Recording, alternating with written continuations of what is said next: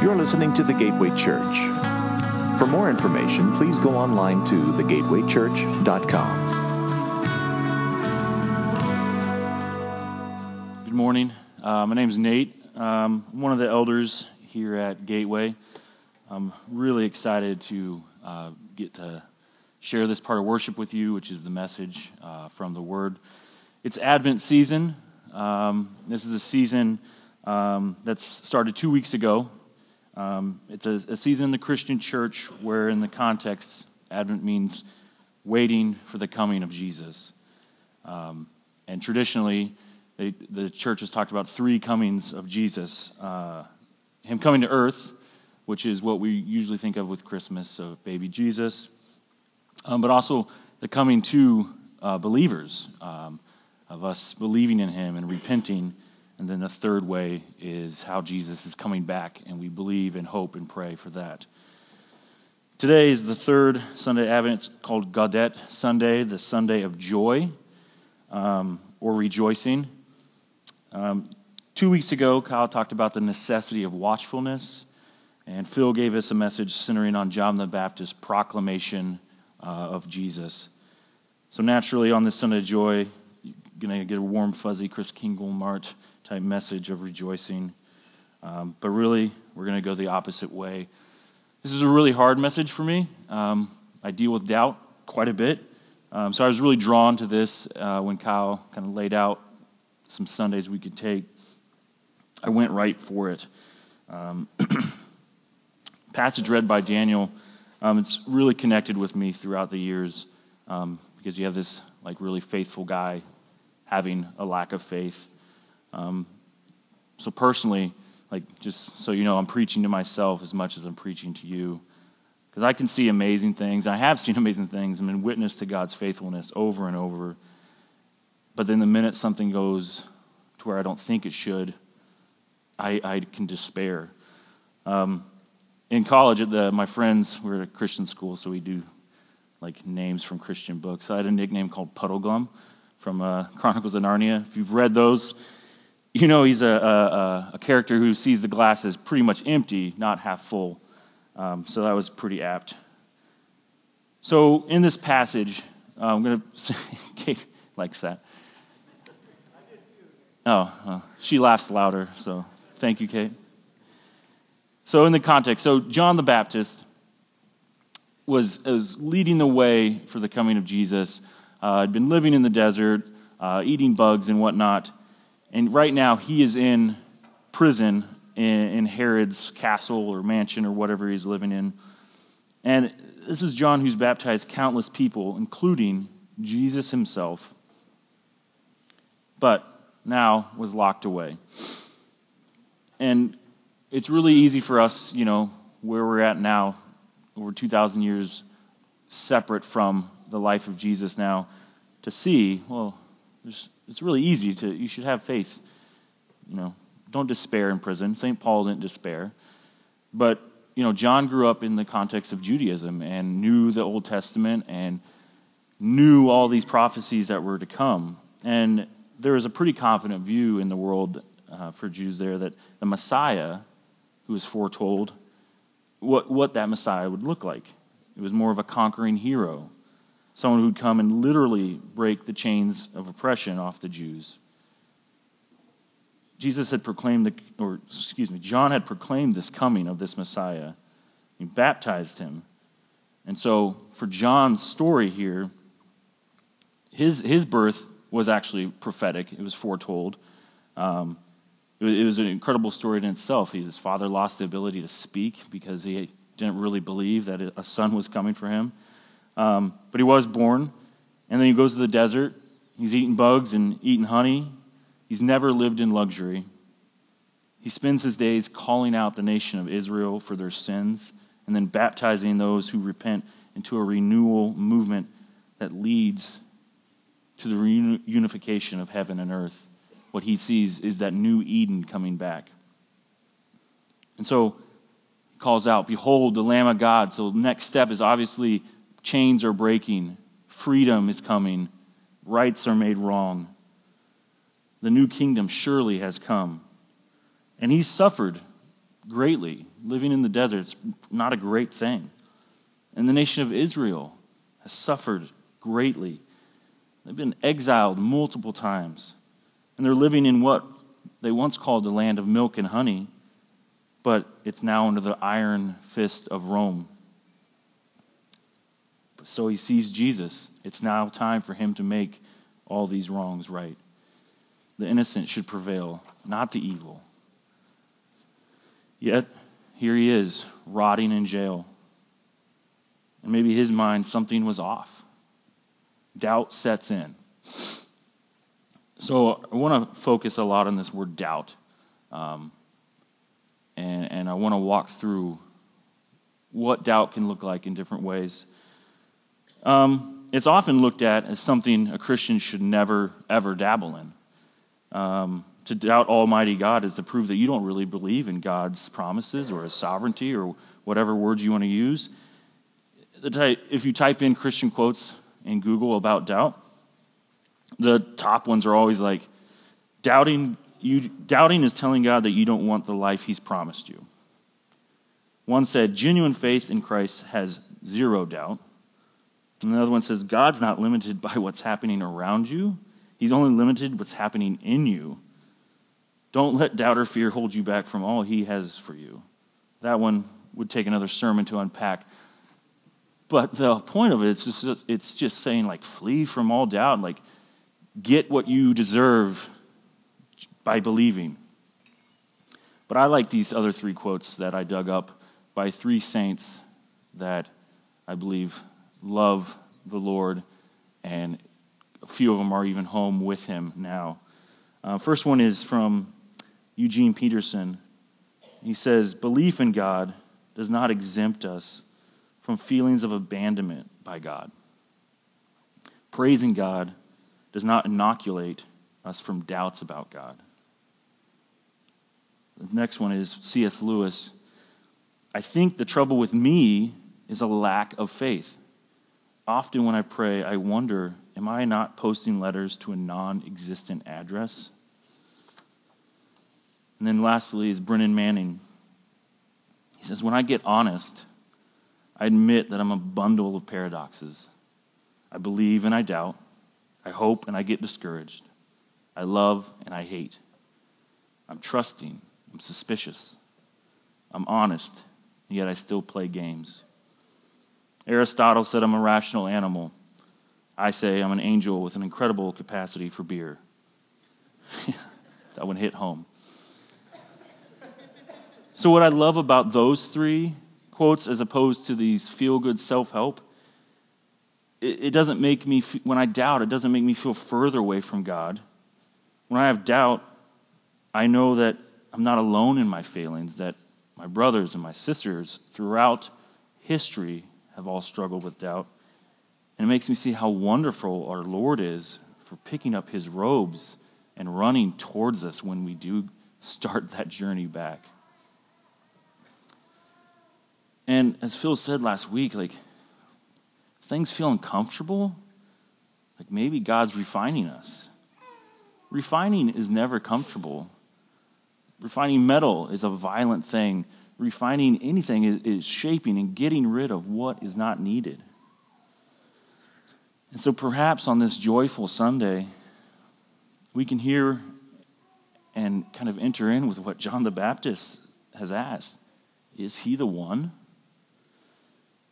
Can we rest in belief and knowledge that Christ has won the battle, but also acknowledge that we have questions? Is he the one? Is this what's going on? What's supposed to happen? And what I really want you to hear today is that doubt does not have to be a rejection of truth. There's some examples from the Old Testament and the New that I want to talk about that deals with that stark contrast between doubt and rejection. First, rejection we see in Exodus 33. God tells the Israelites, Go to the promised land, but he would not be coming with them because they were stiff necked people. They were rejecting God's plan for them, they were rejecting his grace for them. And in the same vein, years later, Stephen, our first martyr, calls out to the Jews, You stiff necked people, your hearts and ears are still uncircumcised. You are just like our ancestors. You always resist the Holy Spirit. And in contrast, you look at the patriarch, one of the patriarchs of the Jewish faith, Jacob. He struggled and wrestled with God. He was renamed Israel because of that, one who struggles and strives with God. John was living into his namesake as an Israelite, questioning, fighting against what he thinks is wrong or upsetting him, but not rejecting the Holy Spirit. One who wrestles with God. God is with us. There's a difference between one who struggles with how they're seeing and hearing and dealing with God and one who is resisting the Spirit and rejects what God wants and promotes what they want.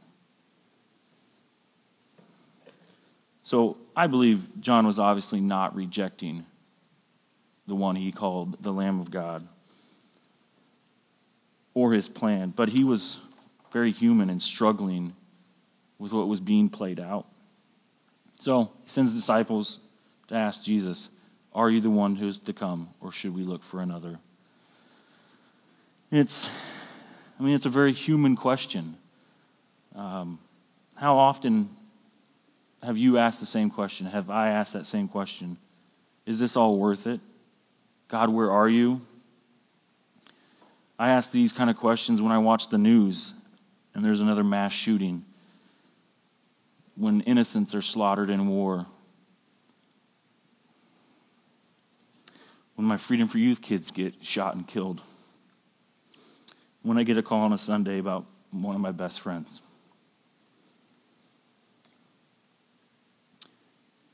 sin entered this world many, many years ago.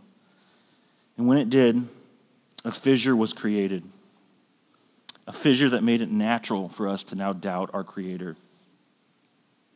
Because we no longer walk in the cool of the day with Him. We now live in a broken communion with Him. so, John is right there with us. He's looking for rest. He's looking for Jesus to bring Eden back. But John has that certain vision for Jesus' life that might be a little bit off. So John's in doubt. But we move on in the passage to Jesus' answer. Excuse me. So he didn't answer this doubt, this questioning of him with any wrath. He wasn't offended by John asking for reassurance. Instead, he drew John and John's disciples back to the prophecies that they knew by heart. I'll read it again. And Jesus answered them Go and tell John what you hear and what you see. The blind receive their sight, the lame walk, lepers are cleansed, and the deaf hear. The dead are raised up, and the poor have good news preached to them. And blessed is the one who is not offended by me. And it's really fascinating. I found this book in my library. I, don't know where I got it, but it's a Jewish commentary on the New Testament. So, written by, by Jews who are, are believing in Christ. And they jump into this, his, his answer.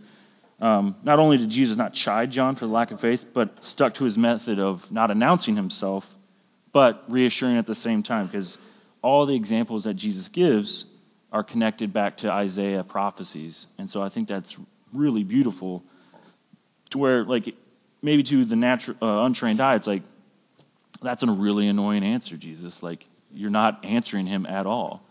But to John, that would have been, oh, absolutely. Yeah, you are, because you've fulfilled prophecy. So he was not ready to announce himself, but he wouldn't let John sit in his doubt any longer. But going to the last line to John Blessed is the one who is not offended by me. The commentary says, straight from Malachi, is that quote, Jesus is indeed the one, and let, yet lets John know gently, but you will not be freed from prison. The Son of God did not come to earth in human form to make us rich to cure our physical bodies. to keep you from all earthly harm, to make sure you're pain free spiritually, emotionally, physically. He did not come to give political power to us. Jesus came in a most humiliating way. He was born in a dirty old barn in a town that wasn't his home, in a trough that held feed for sheep and bovines. He grew up in a town that was infamous for not having anything good come from it. He spent the last few years of his short life on the road with 12 men, 12 disciples who proved themselves to be children often with their bickering about prominence in his kingdom they thought was here in their light. On a good night, he slept out. He slept in someone's home that they, they offered to him, but most of the time they slept outside on the road. And then he was tried in the most kangaroo of kangaroo courts that ended up letting a murderer go and sentencing him not only to the worst death that Rome had invented, but torture and ridicule beforehand that his friends and family had to witness. And so, nowhere in the life of Jesus do I see a promise of life without pain and suffering. He is our example. God cares immensely to what happens you, to you now. Don't hear that I'm preaching an escapism gospel, one of like, let the world burn and let's get to heaven. Not at all. God is heartbroken by every instance of evil on his creation. But he's not a separate and aloof God that leaves us here either. His way is about counting all as loss and Christ as gain. We can desire comfort and not want to suffer, obviously. Um, we're not in the, vein of some cults where we, we want the suffering, we want pain, we, we deserve bad things. No, we, we, you can want comfort and, and alleviation of suffering. But it can't be our end goal. Christ is our end goal. Following his way is our way. And this way is the way of death death that leads to life. John truly was preparing the way of Jesus. As he was held without trial, because he called out a puppet king for marrying his brother's wife, and then sat in a horrible prison cell, eventually killed because the same king lusted after his wife's daughter and she asked for him to be killed. John was showing a snapshot of what to come, what was to come for Jesus here on earth. He truly was showing the way Christ would have to take. He who must live, he who would live must die. The first must be last. We lose our life, but to gain it. But what if we don't want this way of Jesus? What if, like the rich young ruler, we can't bear to part with our happiness now? And that's the question that each and every human in the history, past, present, and future, has to come to. Does your doubt sway you away or back into his arms? John prepared this way for Jesus, the way of physical death, but the way of true life. Jesus' last um, response, as the disciples went back to John to give him that message, he began to speak to the crowds concerning John now. He said, What did you go out into the wilderness to see? A reed shaken by the wind? What did you go out to see? A man dressed in soft clothing? Behold, those who wear soft clothing are in kings' houses. What did you go out to see then? A prophet? Yes, I tell you, more than a prophet, even. This is of whom it is written Behold, I send my messenger before your face, who will prepare your way before you. Truly I say to you, those among, born among women, there has arisen no one greater than John the Baptist. Yet the one who is least in the kingdom of heaven is greater than he. Again, no chiding for his doubt. In fact, Jesus turns to the people and tells them exactly what the God of the universe thinks of this man. This man who had just doubted that Jesus was for sure the one who was to come. John's question didn't knock him down in God's eyes. God handled his doubt and answered his question. Here's where we want to wrap this Jesus was okay with John's doubt. Are we okay with John's doubt? Are you okay with your doubt? With others' doubt? Jesus can and will handle your doubt. When we say, Are you the one to come? Is he the Christ?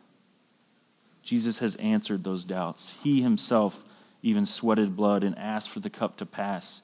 He knows the struggle that you are struggling. That's why he takes it and he makes it his own. I love this quote by Lewis again. He says, If we have the will to walk, then God is indeed pleased with our stumbles. Christ stumbled himself down the Via Dolorosa with his own instrument of death on his back. He did that to handle your doubt. He was nailed to and raised upon that cross to answer your struggles and questions. He died and was dead for three days. And he can be gentle with us and bless us when we ask, Are you the one who's to come? Because three days later, Jesus Christ was raised from the dead and is sitting at the right hand of God the Father.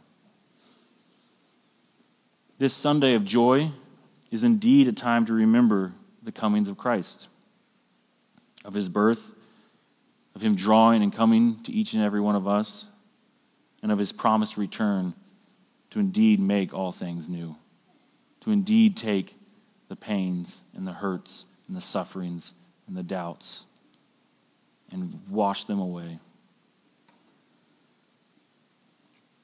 As we come to the table today, this is what we remember.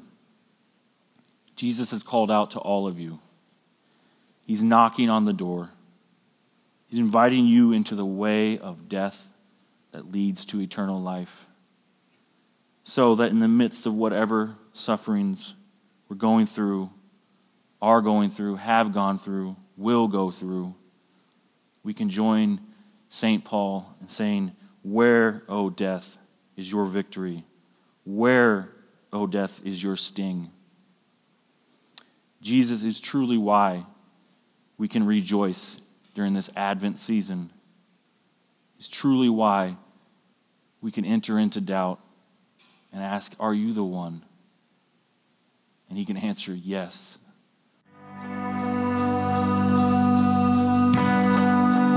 This has been another episode of the Gateway Church Podcast. Thanks for listening, and we'll see you next week.